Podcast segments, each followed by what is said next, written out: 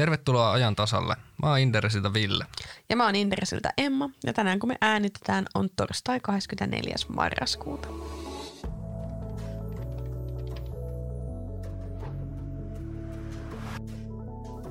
Suomessa inflaatio oli lokakuussa 8,3 prosenttia ja vertailun vuoksi sanottakoon, että syyskuussa se oli 8,1 prosenttia. Saksasta kuitenkin saatiin positiivisia lukuja inflaation taittumisesta, nimittäin Saksan tuottajahintojen nousu oli 4,2 prosentin laskussa syyskuussa.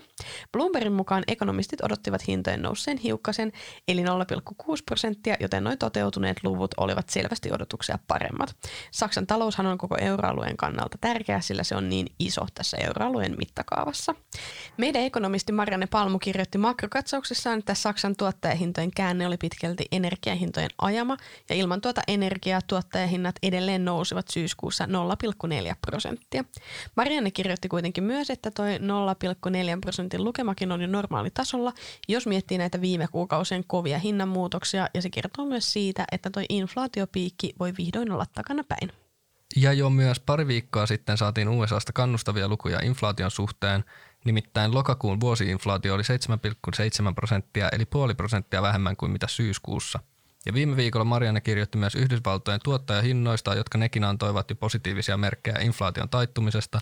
Nimittäin USAn tuottajahintojen nousu jämähti pohjahintojen osaltaan nollaan lokakuussa syyskuusta. Marianne makrokommentissa kerrottiin tällä viikolla myös, että FedWatchin mukaan todennäköisyys Fedin 50 korkopisteen nostolle on joulukuun kokouksessa 75,8 prosenttia. Fed on tänä vuonna nostanut jo neljä kertaa ohjauskorkoaan 75 korkopistettä. Vaikka inflaation suhteen näköpiirissä on myös näitä helpottavia merkkejä, niin ei tämä taloustilanne kuitenkaan ole mikään kovin helppo. IMF eli kansainvälinen valuuttarahasto antoi viime viikolla Suomen taloudesta lausunnon, jonka mukaan Suomen talouskasvu pysähtyisi ensi vuonna ja tänä vuonna IMF arvioi Suomen BKT kasvavan vain noin 2 prosenttia. Analyytikko Juha Kinnusen kirjoittamassa tuloskausiyhteenvedossa vedettiin Helsingin pörssin tuloskausi nippuun – Liikevaihdot kehittyivät Q3 keskimäärin lievästi meidän odotuksia paremmin ja myös tuloskehitys oli hieman ennakoitua parempaa.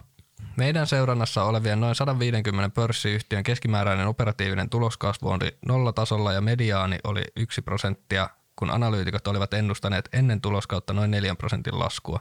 Eli yhtiöt sinnittelevät yllättävän hyvin kustannusinflaatiosta, haastavasta toimintaympäristöstä ja kohtuullisen hyvästä vertailukaudesta huolimatta – Liikevaihdon kasvu oli seuraamissamme yhtiössä keskimäärin 13 prosenttia, mikä on edelleen poikkeuksellisen korkea lukema. Liikevaihtojen reippaan kasvun takana on sekä inflaatio että suotuisaan suuntaan liikkunut euron ja dollarin valuuttakurssi. Ja huom näissä luvuissa on mukana myös yritysostot, jotka osaltaan näitä lukuja vääristää.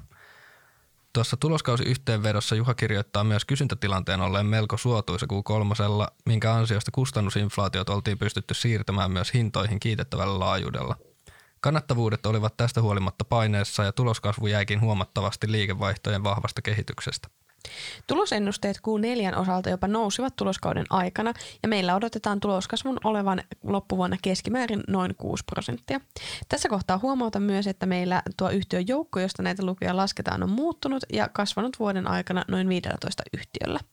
Juha kirjoittaa tuossa yhteenvedossa, että vaikka talouden taantuma vaikuttaa ensi vuonna erittäin todennäköiseltä, on Euroopan talous toistaiseksi ollut yllättävän sitkeä ja muistuttaa, että rahapolitiikan voimakas kiristyminen vaikuttaa talouteen aina viiveellä. Juha kirjoittaa myös, että Helsingin pörssin arvostus on kuitenkin mielestämme varsin houkutteleva, jos yhtiöiden tuloskunto pysyy odotetulla tasolla ja stagflaatioskenaario vältetään. Tällä hetkellä markkinat hinnoittelevat mielestämme skenaariota, jossa inflaatio rauhoittuu ensi vuonna noin 4 prosentin tasolle ja talous käy mahdollisesti lievässä taantumassa. Vaikka tuo skenaario on realistinen, on lopputulemien skaala Juhan mukaan kuitenkin suuri. Markkinat arvioivat talous- ja tuloskehitystä noin 6-12 kuukautta eteenpäin ja suunnan on toistaiseksi määrännyt erityisesti inflaatio-odotukset ja sitä kautta sitten toi korkomarkkinan liikkeet. Vasta kun tuo inflaatio on rauhoittunut, markkinat voivat arvioida tarkemmin talousympäristöä ja talouskehitystä. Nordea julkaisi korttidataa ja sen perusteella kauppa ja varsinkin verkkokauppa käy Black Fridayna tai siis Black Weekinä tai mikä se onkaan nykyään. Kulutus on kasvanut vuosina 2019-2021 joka vuosi suhteessa edelliseen ja verkkoostosten arvo Black Friday-viikolla on ollut noin 70 prosenttia keskimääräistä viikkoa korkeampi. Suomalaiset verkkokaupat vetää paremmin kuin ulkomaalaiset ja keskimäärin ulkomaalaiset on noin puolet verkkoostosten kokonaisvolyymista, mutta Black Friday-viikolla se putoaa 43 prosenttiin. Yleisimpänä maksuvälineenä on luottokortti ja niillä tehtyjen ostojen arvo nousee Black Friday-viikolla 40 prossaa. Mitäs Emma, ootko tehnyt mitään Black Friday-löytöjä? No en ole vielä tähän perehtynyt ja ehkä ajattelin, että olisiko joku matka tai joku tommonen voisi olla hyvä kohde, minkä voisi ostaa mahdollisesti. En tiedä. Joo. Isi antoi vuoden Easy antoi vuoden toisen negatiivisen tulosvaroituksen tällä viikolla. Yhtiö odottaa liikevaihtonsa kasvavan ja liikevoiton olevan 4-5 prosenttia. Aiemman ohjeistuksen mukaan toi liikevoitto olisi ollut 5-6 prosenttia. Analyytikko Petri Kostovskin mukaan ohjeistuksen lasku ei tullut yllätyksenä ja meidän ennusteet olivatkin tuon vanhan ohjeistuksen alalaidalla. Nyt tämän ohjeistuksen laskun myötä kuitenkin noita meidänkin ennusteita vielä laskettiin entisestään. Myös Pihla ja Linna laski ohjeistustaan tällä viikolla ja yhtiö odottaa nyt Epita-liikevoiton laskevan edellisen vuoden tasosta, kun aiempi ohjeistus oli, että tuo Epita-liikevoitto olisi viime vuoden tasolla. Analyytikko Olli Vilpon mukaan ohjeistuksen lasku ei ollut suuri yllätys, sillä yhtiö oli ensimmäisen yhdeksän kuukauden jälkeen jo noin viiden miljoonan verran perässä tuosta viime vuoden Epita-kertymästä. Tänä vuonna yhtiön kannattavuutta on rasittanut palveluverkoston ja tarjonnan kasvattaminen, koronapalveluiden kysynnän heikentyminen sekä korkeat henkilöstökustannukset. Tulosvaroituksen jälkeen analyytikko Olli Vilppo laskikin meidän ennusteita mukaan lukien osinkoennusteita noin 20 prosentilla. Kamuksilta saatiin viime viikolla tulos ja siinä samalla yhtiö myös tarkensi tuota ohjeistustaan. Aiemmin yhtiö odotti liikevoittonsa olevan 23-30 miljoonan euron välissä ja nyt sen odotetaan olevan 23-26 miljoonaa euroa. Tuo Q3-raportti oli niin meidän kuin konsensuksenkin ennusteita heikompi ja sekä liikevaihto että liikevoitto oli meidän ennusteiden alapuolella. Lukumääräisesti käytettyjen autojen markkina supistui kolmannella neljänneksellä, mutta yhtiö voitti kaikissa toimintamaissaan markkinaosuutta, eli siis Suomessa, Ruotsissa ja Saksassa. Konsernina Kamux myi Q3 9 prosenttia vertailukautta vähemmän autoja ja tämä heijastui osittain myös tuohon kannattavuuteen.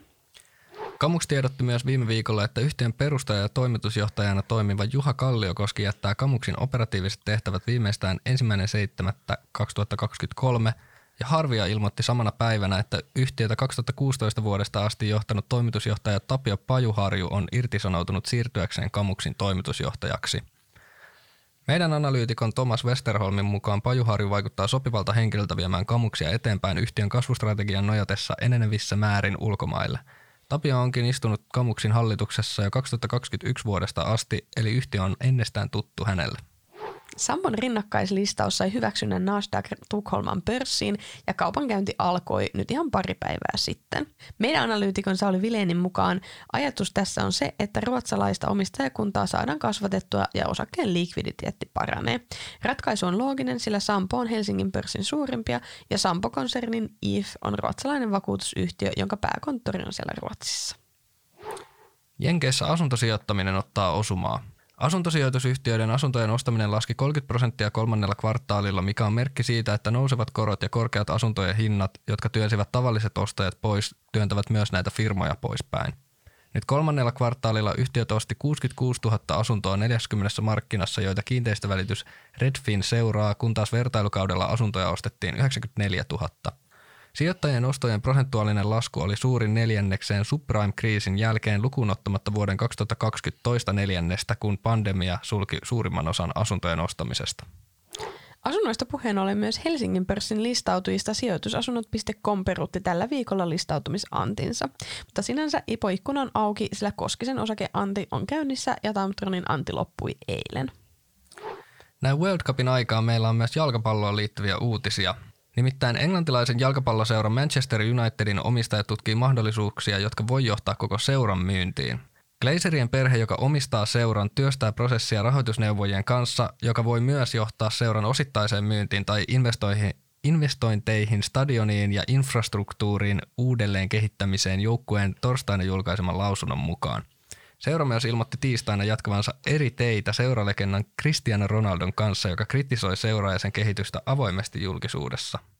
Elokuussa Bloomberg News raportoi, että Glazerien perhe harkitsisi vähemmistöosuuden myymistä Manusta ja siinä diilissä seuran valuaatio olisi noin 5 miljardia. Toukokuussa amerikkalainen miljardööri Dodd Bowley ja pääomasijoitusyhtiö Clear Lake Capital ostivat kilpailevan seuran Chelsea FCn 4,25 miljardilla punnalla. Ja sitten vielä yksi toinenkin futisjuttu. Nimittäin Saudi-Arabian kuningas julisti maassa vapaa-päivän, kun joukkue voitti Argentiinan 2-1 World Cupissa tiistaina. Käytännössä tämä tarkoitti myös sitä, että Saudi-Arabian pörssi oli kiinni ja julkisen ja yksityisen sektorin työntekijät ja oppilat pitivät vapaata. Tämä oli kaikki, mitä meillä oli tällä kertaa. Lukekaa analyysiä, tehkää hyviä osakepoimintoja ja pysykää ajan tasalla.